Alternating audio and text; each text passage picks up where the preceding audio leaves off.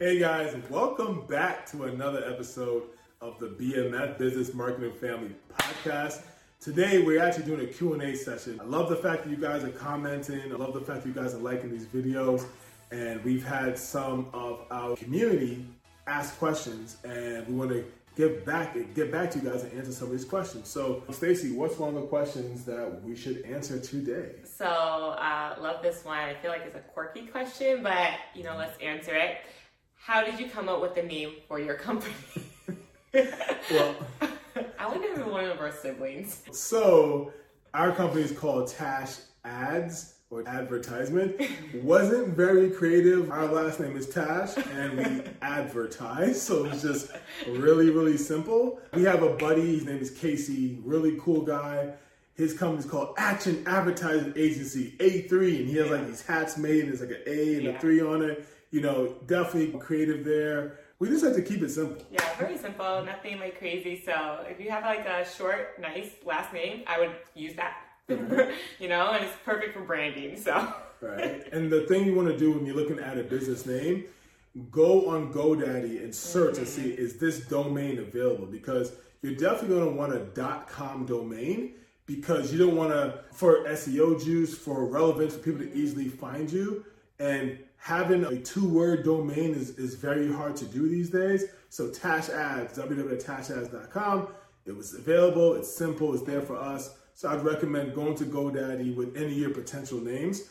The biggest thing is don't spend two, three months working on a business name if yeah. you, your goal is to start a business. You should be working on the business, mm-hmm. not on a business name. So um, you can always change your business name later. Like it's mm-hmm. like David said, it's most important to work on your business. So if you have a name and you don't love it like three months down the line, just change it. It's okay. Like, mm. You know, you can always change it. It's fine. Okay, so next question we got is what is unique about your company? Mm.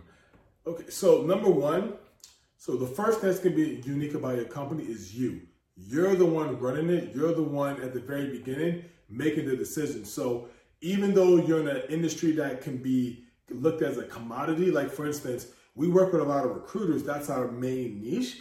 And we hear a lot recruiting is recruiting is recruiting. No, it's not because every individual firm has a different experience by the head, right? Who would start the, the processes, the policies, what you believe in, the culture, those are all different. So, and that goes into the client experience. So, understanding that you are where it starts as a differentiator in your business, in your company. So, think about like, you know, no two human beings are the same. No two companies are going to be the same because humans are the ones running the company.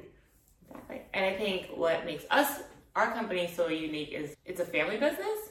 So, you know, that's one of the reasons it's unique, which is awesome. So that's kind of cool. So, yeah, I just want to throw that in there. No, no, definitely, because we take the that we have for our family and we instill it in our company because at the end of the day, we don't want to just be people good at business. We want to be good people as well. Yeah, definitely.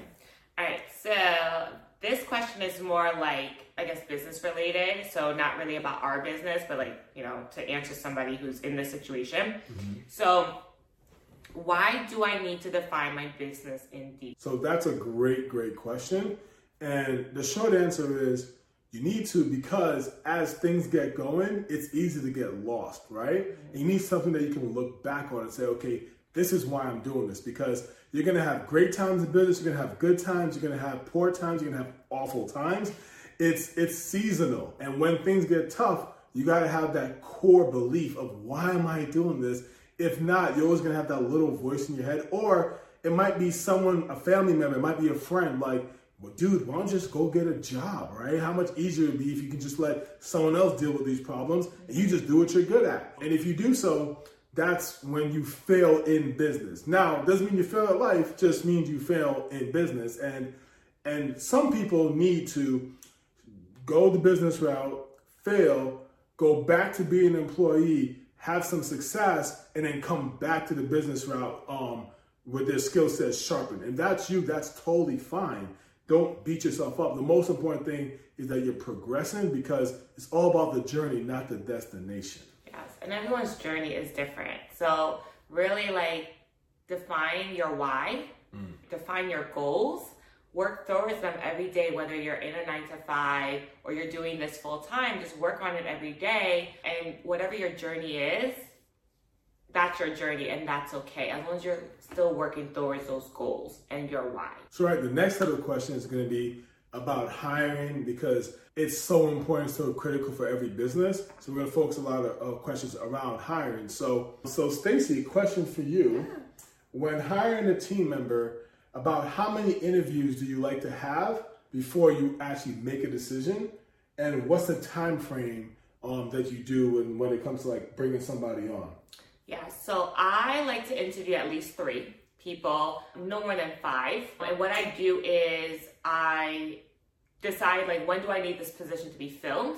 Mm. And that's how I create my timeline. So if I need a new, say for example, account manager, and I want to bring on somebody in May, which means I'm going to start this April right now. I'm going to start right now. I'm mm. going to uh, look at my pool to see if I have anybody that may have interviewed in the past, and if not, then I'll seek out new people to to uh, apply for the position and interview. I will set up my interviews for a week, all of them in one week, whether I do like one each day or knock them all out in one day. And then what I do is I have before I meet with them is basically complete like an application and also send me a video. And that way I can see should we even move forward with the interview based on the application and the, and the video they sent. Um, and if they do make it to the interview, then, you know, we have a great chat. I ask a series of questions, questions that I ask actually my top account manager because that's who, you know, we spoke about this before. We want people who are like our top people that we have mm-hmm. already. So I interviewed my top person and I ask similar questions. And if they can answer either the same or better as my top account manager, then that's the person I'm gonna probably bring in. So really, my it's like a two week process. Awesome. So Stacy said a lot there. I want to break down some of the things she said. When she said she's only interviewing three to five people, so that's the short list, right? We have an application process and we run ads and we do a bunch of different things and hundreds of people will apply, but we only out of those hundred people that apply, based on the answers, based off the scorecard that we already have in place for that position, we can read it, we can narrow it down to between five and eight people. And then from the videos those five to eight people are sending, we're gonna choose the three to five people that we believe will be the best fit. So there's already a weeding out, a screening process that happens um, before they even jump on the phone with Stacy, which is awesome. Think about how you can have a similar process because you do not want to be combing through 200 applications or resumes. It will drive you crazy mm-hmm. and you most likely won't make the best decision. Another thing that Stacy said there, which I think is I think is critical, is she has a two week process where from when she needs the when she starts interviewing to making the hire, it's not a long drawn out, you know, three month process. Now if you're hiring, let's say a business partner, you're looking for a business partner or a C level person, that's going to be a little bit more stringent. That's going to be a little bit, that timeline needs to be elevated. But right now, as we're currently shooting this video, it's a candidate market. Candidates are getting two, three, four job opportunities thrown at them. Mm-hmm. And if you're one of the businesses that are dragging your feet and you have this five, six, seven interview process for entry level or mid level roles, you're, you're going to be losing out on talent um, left and right. So you got to really evaluate okay, the speed of how fast we're interviewing and hiring people and have a set process. And then, two, how can we have a short list of candidates instead of having to talk to 100 people? Because person number three could be the perfect person for that position. If you're speaking with 97 other people, by the time you get back around to person number three, they're gone. They've already gotten hired. They're already, you know, they've already been onboarded and probably working a month into the business already. So that's all great things to think about. Yeah. So yeah, so he spoke more about that. So I think one of the things that you need to do, especially if so many people apply for the position, mm-hmm. is have like qualifiers. And are they are they hitting those qual like are they checking the boxes? Mm-hmm. So like one of my um, criteria is that you have to absolutely send me a video. If there's no video, sorry. Because that's important. That's important to my hiring process. So it is important for many reasons, like following directions. You know, like can you actually do something that you say you're gonna do? So yeah, so just that also helps me narrow that number really low because you have I have certain things that you have to do. Mm. And remember, just as you're interviewing the candidate, the candidate is also interviewing you and mm-hmm. the company.